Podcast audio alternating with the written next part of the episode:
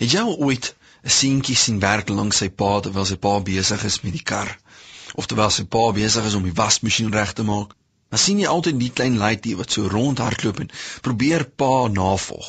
Die Engels sê to imitate.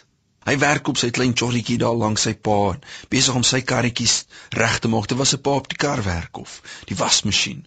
Sy raak besig miskien om die toaster te breek terwyl pa werk op die ander goed. Jy sien, 'n kind hou altyd die ouer dop. Hulle sê kind doen nie altyd wat jy sê nie, hy doen wat jy doen. hou jou heeltyd dop. Net so lees ons in Efesiërs 5 dat ons so ook navolgers van God moet wees om hom te navolg soos 'n kind 'n ouer navolg. Ons lees in die Ou Testament van Elia en Elisa. Dis twee profete wat saamgewerk het. Elisa het vir Elia dopgehou met alles en die dag toe Elia besluit dis tyd om te gaan, dis hy is nou sy tyd is verby. Het hy vir Elisa gesê om om te los. Maar hy het nie. Hy het hom heeltyd bly volg, selfs deur die rivier. Selfs toe die waans hom weggeneem het in die vuur en die en in die wind het hy geensins sy fokus verloor nie. Hy het aanhou vir Elia bly kyk.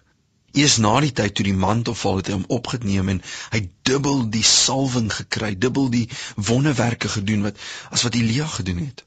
Jy sien sy fokus het nie geskuif in die omstandighede nie. Sy fokus was nog steeds op Elia regdeur.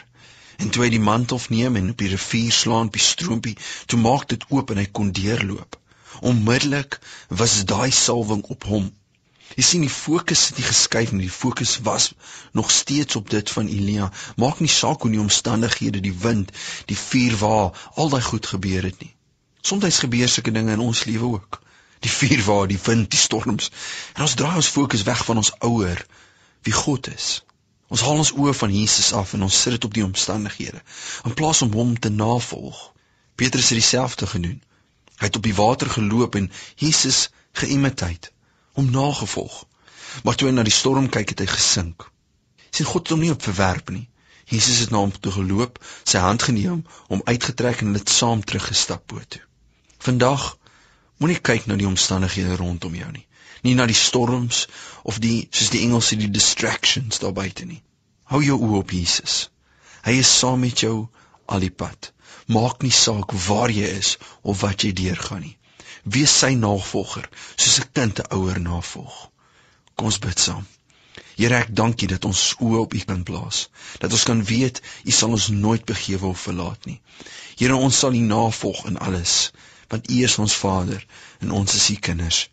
Ons dankie daarvoor vandag in Jesus naam. Amen.